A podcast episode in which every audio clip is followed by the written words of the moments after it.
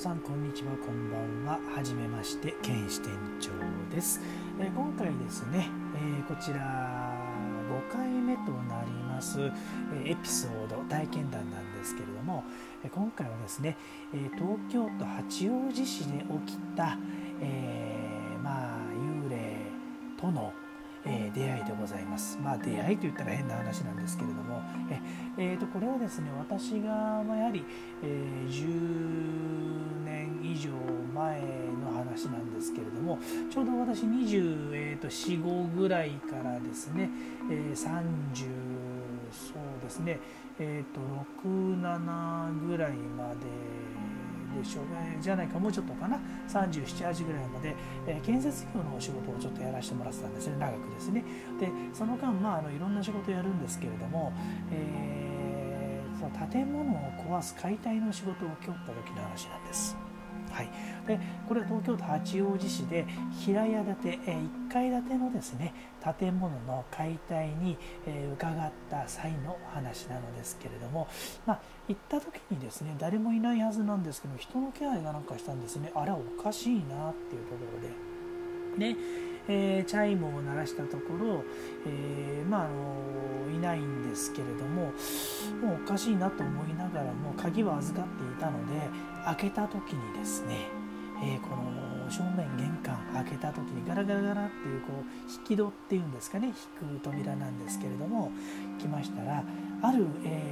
ご老人がね、そこに立っていらっしゃったんですよ。あれっていう感じだったの。私自身は銀縁の眼鏡をかけたご老人だったんですけど、もうでもすぐにね、これは普通の人じゃないというのは分かりました。でね、最初の頃こっちをもうぐっと睨みつけてる感じだったんで、これは入っちゃいけないななんて思いながら、仕事ですから入らなきゃいけないですよね。で、そもそもこの家を解体することになったきっかけというのが、その持ち主の方が亡くなられて、その息子さんが相続をされたんですけれども、あの当時は確か、神奈川の方ですかね、で住んでいらっしゃって、ちょっとこっちまで来て管理ができないということで、もう更地にして売っ払うという話になったんです。で、中にあるものも全部捨ててくれということになりまして、で、今回私たちが、行くことになったんですけれども、で、そこでね、最初から当選もするような形じゃないんですけど、非常に睨みつける形で、これはまずいなと思いながらも、すいません、こういうね事情で息子さんからの、依頼でこうやらせてもらってるんでお願いしますって言うと、消えてくれたんですよ。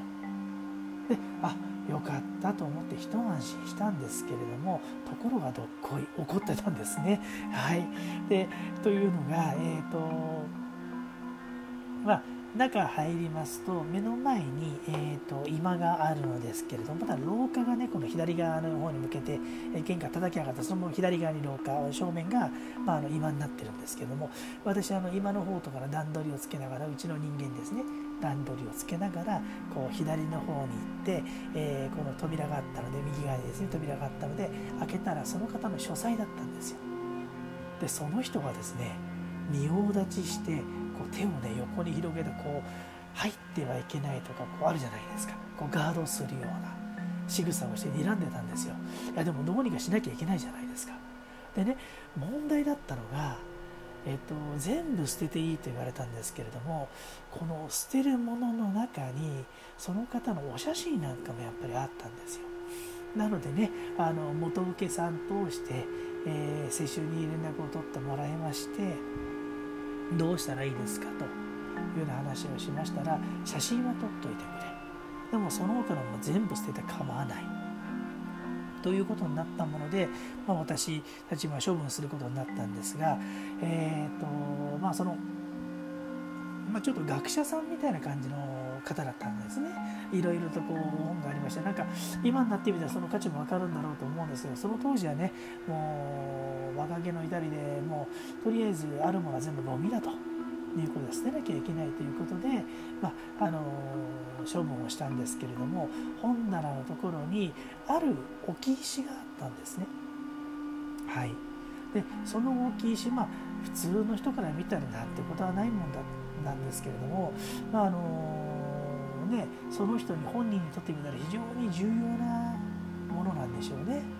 でそれを私ね気にも留めずに、まあ本当にずっと睨んでるからしょうがないんですけれども、その石を掴んだ瞬間ですね、掴んだ瞬間ですよ、心臓がわしづかみにされる衝撃が走りました。えっと思って背後を見ますと、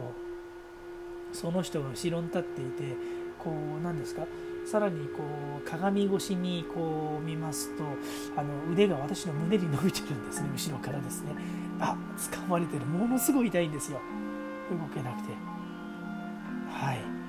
でこれ、いや参ったな、これどうしようと思って、でまあその石をですね、掴んだ手を、石に掴んだ手をこう離すと、その手もどけてくれたんですけれども、もうこれどうにもならないですよね、捨てなきゃいけませんから、私も。なのでこれね、やむなくなんですけれども、うちの人間に、まあ、ちょっと、